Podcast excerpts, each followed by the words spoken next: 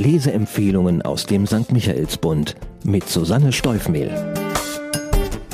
Heute habe ich den neuen Roman der Journalistin Ronja von Rönne mitgebracht.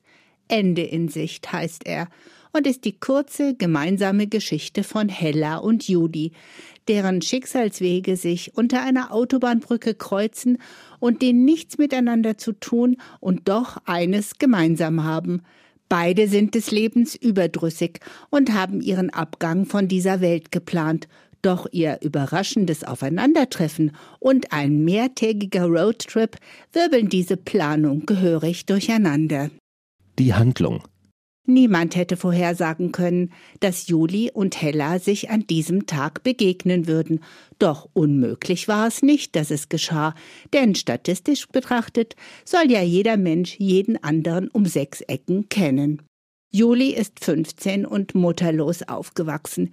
Ihr Vater, liebevoll bemüht, doch für den fragilen Seelenzustand der Tochter blind, ließ sie lange in dem Glauben, die Mutter sei als Schneckenforscherin in fremden Ländern unterwegs. Juli hat keine Freunde und keine Freude am Leben. Ihr ist sehr bewusst, dass sie unter Depressionen leidet. Sie sucht Hilfe, aber niemand kann sie aus ihrem desolaten Zustand befreien. Die Einsamkeit, die sie besonders in Gesellschaft empfindet, schmerzt sie auf eine so ausweglose Weise, dass sie beschließt, von einer Autobahnbrücke in den Tod zu springen. Hella ist 69 Jahre alt und eine ehemals gefeierte Schlagersängerin, doch ihre große Zeit ist Geschichte. Längst ist sie in der Bedeutungslosigkeit verschwunden und dem Alkohol verfallen. Keine Freunde, keine Perspektive, kein Geld. Hella sieht weder in Möbelhausauftritten noch im Weiterleben einen Sinn. Julis und Hellas Gedanken an Selbstmord sind also genau genommen keine Planspiele mehr, sondern ein Prozess, der bereits begonnen hat. Die eine steht sprungbereit auf einer Brücke, die andere ist mit einer gefälschten Krankenakte auf dem Weg in eine Schweizer Sterbehilfeklinik. Dann fällt die junge Frau und die alte kann gerade noch rechtzeitig bremsen. Spannungsfaktor. Da sind sie nun, auf einem Autobahnabschnitt in der ostwestfälischen Provinz. Verärgert über die Reiseunterbrechung, aber verantwortungsbewusst genug fährt Hella die wundersamerweise nur leicht verletzte Juli in ein Krankenhaus, wo man sie für die Oma hält. Als Juli nicht widerspricht, ahnt Hella, dass es sich um eine Ausreißerin handeln muss. Und die will sie sich nicht aufhalten, sondern schnellstmöglich loswerden, doch das funktioniert nicht ohne weiteres, und für die beiden Lebensmüden beginnt eine abenteuerliche und an grotesken Situationen reiche Reise, auf der sie sich im Schneckentempo näher kommen. Eindrucksvoll. Hella hat wenig Sozialkompetenz und einige rücksichtslose Allüren aus ihrer Divenzeit in die Gegenwart gerettet.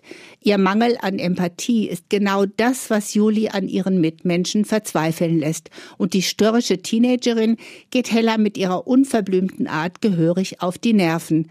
Nur allmählich erfahren sie mehr voneinander. Doch Klassisch für einen Generationenkonflikt können sie Situation und Gefühlslage der jeweils anderen nicht verstehen und verlieren sich in ihrer Voreingenommenheit. Hella behauptet, Juli habe doch noch ihr ganzes Leben vor sich, und Juli ist empört über Hellas gesetzwidriges Vorhaben, sich eine Todespille zu erschleichen, nur weil niemand mehr ihre ollen Schlager hören will. Und am Ende sind es ausgerechnet Hellas Lieder, die das Eis zwischen den beiden brechen. Für wen?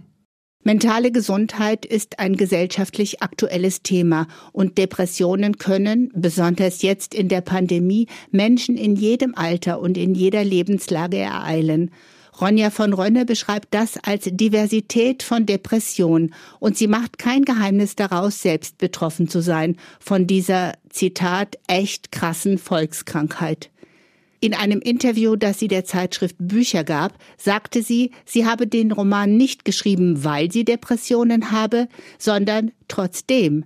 Indem sie zwei Frauen aus unterschiedlichen Generationen zu ihren Protagonistinnen macht, will sie eine entsprechend breite Leserinnenschaft ansprechen.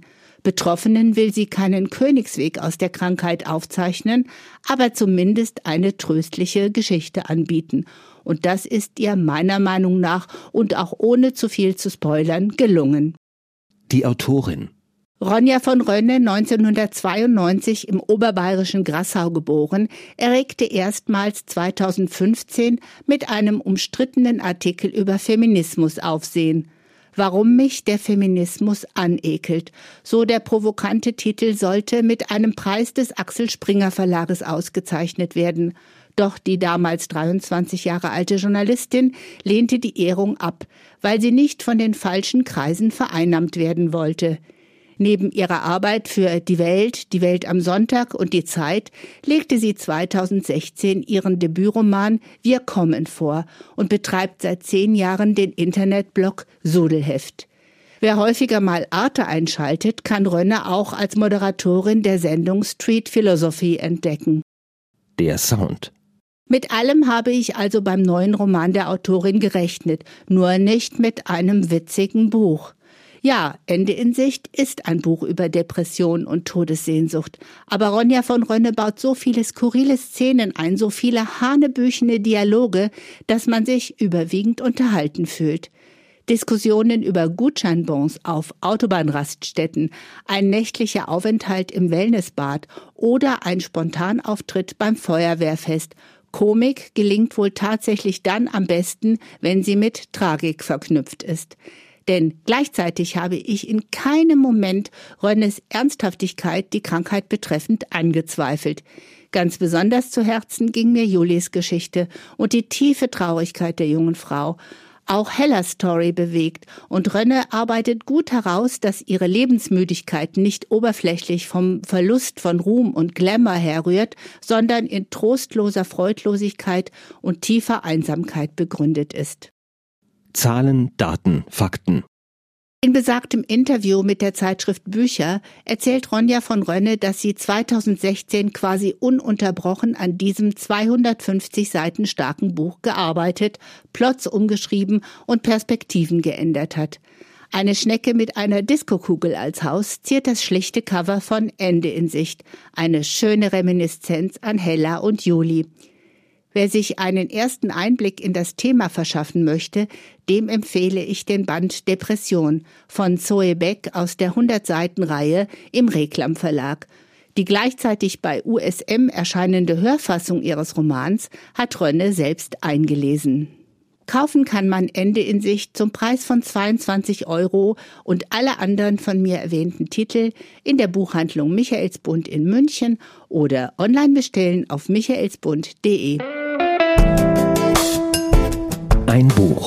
Ein Podcast aus dem katholischen Medienhaus St. Michaelsbund, produziert vom Münchner Kirchenradio.